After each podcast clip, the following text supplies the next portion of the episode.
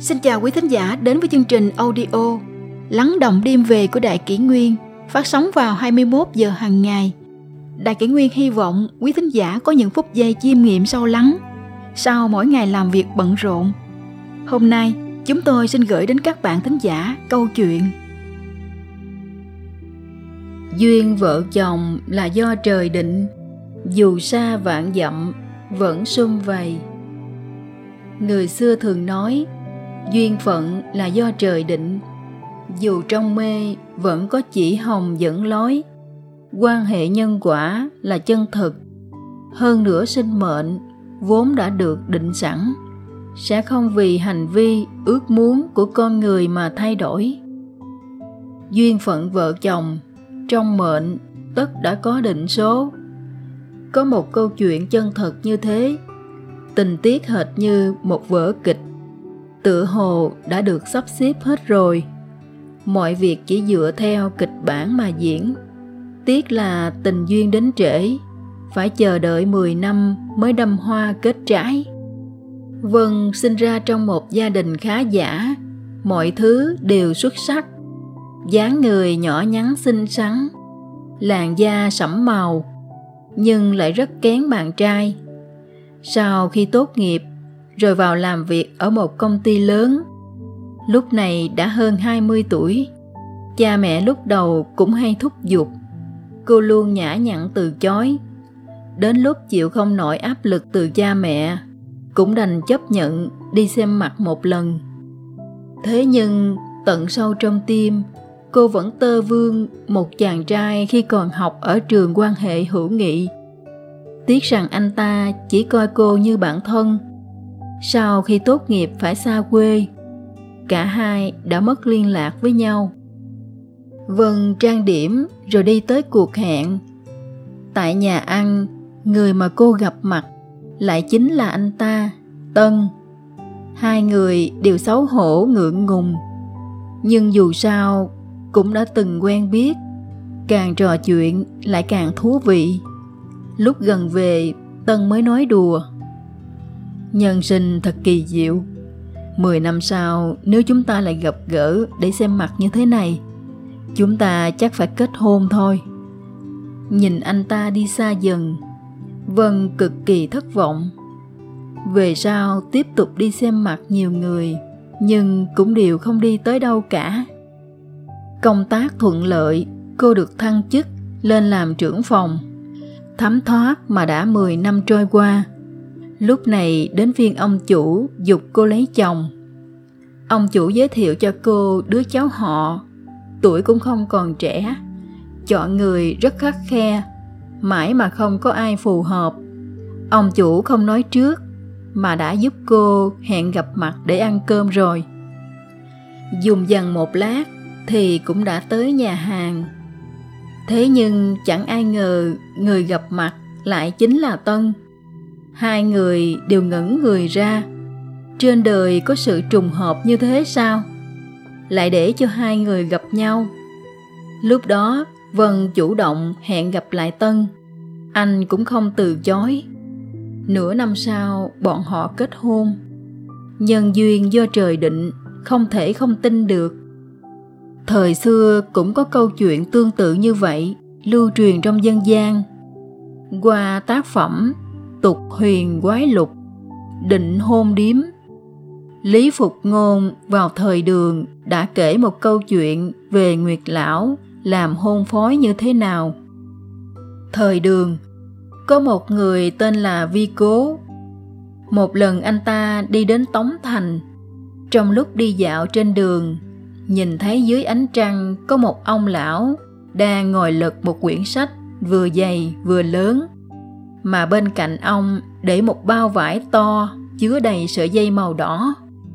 Vi cố rất ngạc nhiên, liền đi qua hỏi. Lão bá bá, xin hỏi, người đang xem sách gì đó ạ? À? Ông lão trả lời, Đây là quyển sách ghi việc hôn nhân của nam nữ trong thiên hạ. Vì cố nghe xong, càng thêm hiếu kỳ, liền hỏi tiếp. Vậy dây chỉ đỏ trong túi ngài dùng để làm gì thế? Ông lão mỉm cười, nói với vi cố.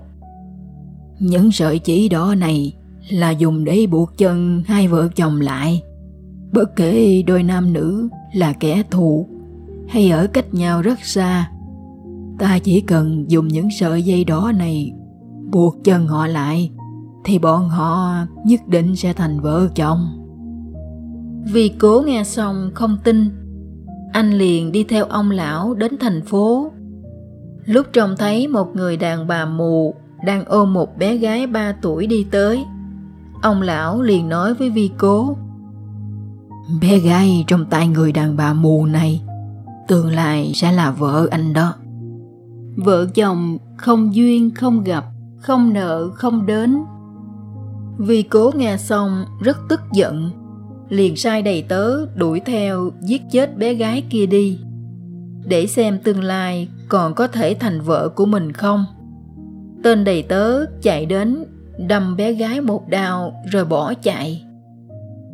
Thời gian trôi qua, mới đó mà đã 14 năm. Vì cố lúc này đã tìm được ý trung nhân, sắp kết hôn. Người đó là con gái yêu của thứ sử tương châu, vương thái dáng người rất đẹp. Chỉ là giữa lông mày có một vết sẹo. Vì cố cảm thấy rất kỳ quái, liền hỏi nhạc phụ. Vì sao mà đầu lông mày của nàng có một vết sẹo vậy? Thứ sử tương châu nói nói đến mà bực mình. 14 năm trước ở Tống Thành, có một ngày bảo mẫu Trần Thị bế con gái ta đi phố. Có một tên cuồng dại vô duyên vô cớ lại đâm con gái ta một dao. May mắn không nguy hiểm đến tính mạng. Chỉ để lại một vết sẹo. Đúng là trong rủi lại có cái may. Vì cố nghe xong, vội hỏi, người bảo mẫu đó có phải bị mù không? Vương thái hỏi ngược lại, đúng vậy, là một người đàn bà mù. Nhưng làm thế nào ngươi lại biết? Vi cố vô cùng kinh ngạc, nhất thời không nói được gì qua một hồi lâu mới bình tĩnh trở lại sau đó, kể lại chuyện 14 năm trước ở Tống Thành đã gặp Nguyệt Lão như thế nào. Vương Thái nghe xong cũng cảm thấy kinh ngạc không thôi. Vì cố giờ mới hiểu được là Nguyệt Lão không nói đùa. Nhân duyên của bọn họ đúng là do thần làm chủ. Thực ra cũng đã có nghiên cứu được công bố người ta có xu hướng kết bạn với những người có cấu trúc gen tương tự với mình. Gen của hai vợ chồng có mức độ tương tự cao hơn so với việc lựa chọn ngẫu nhiên hai người trong đám đông. Nhân viên nghiên cứu đã thực hiện với 800 cặp vợ chồng cùng 800 cặp người xa lạ ngẫu nhiên. Kết quả cho thấy, giữa vợ chồng với nhau vẫn có mức độ gen tương tự cao hơn so với những cặp người xa lạ. Nhân viên nghiên cứu cho rằng, kết quả này là do mọi người có khuynh hướng kết hôn với những người ở khu vực lân cận hoặc cùng một chủng tộc. Kết quả cũng cho thấy, mọi người dường như dễ bị hấp dẫn bởi người có cấu trúc gen tương tự. Trong cuộc đời của chúng ta, vì sao có người chúng ta gặp thoáng qua mà không cảm giác gì, nhưng lại có người thành thân bằng hảo hữu, lại có người cùng chúng ta chung sống bầu bạn. Lẽ nào chỉ là tùy cơ hay ngẫu nhiên sao? Chắc hẳn vẫn có tác động của một nhân tố siêu việt nhân loại mà chúng ta không hay biết.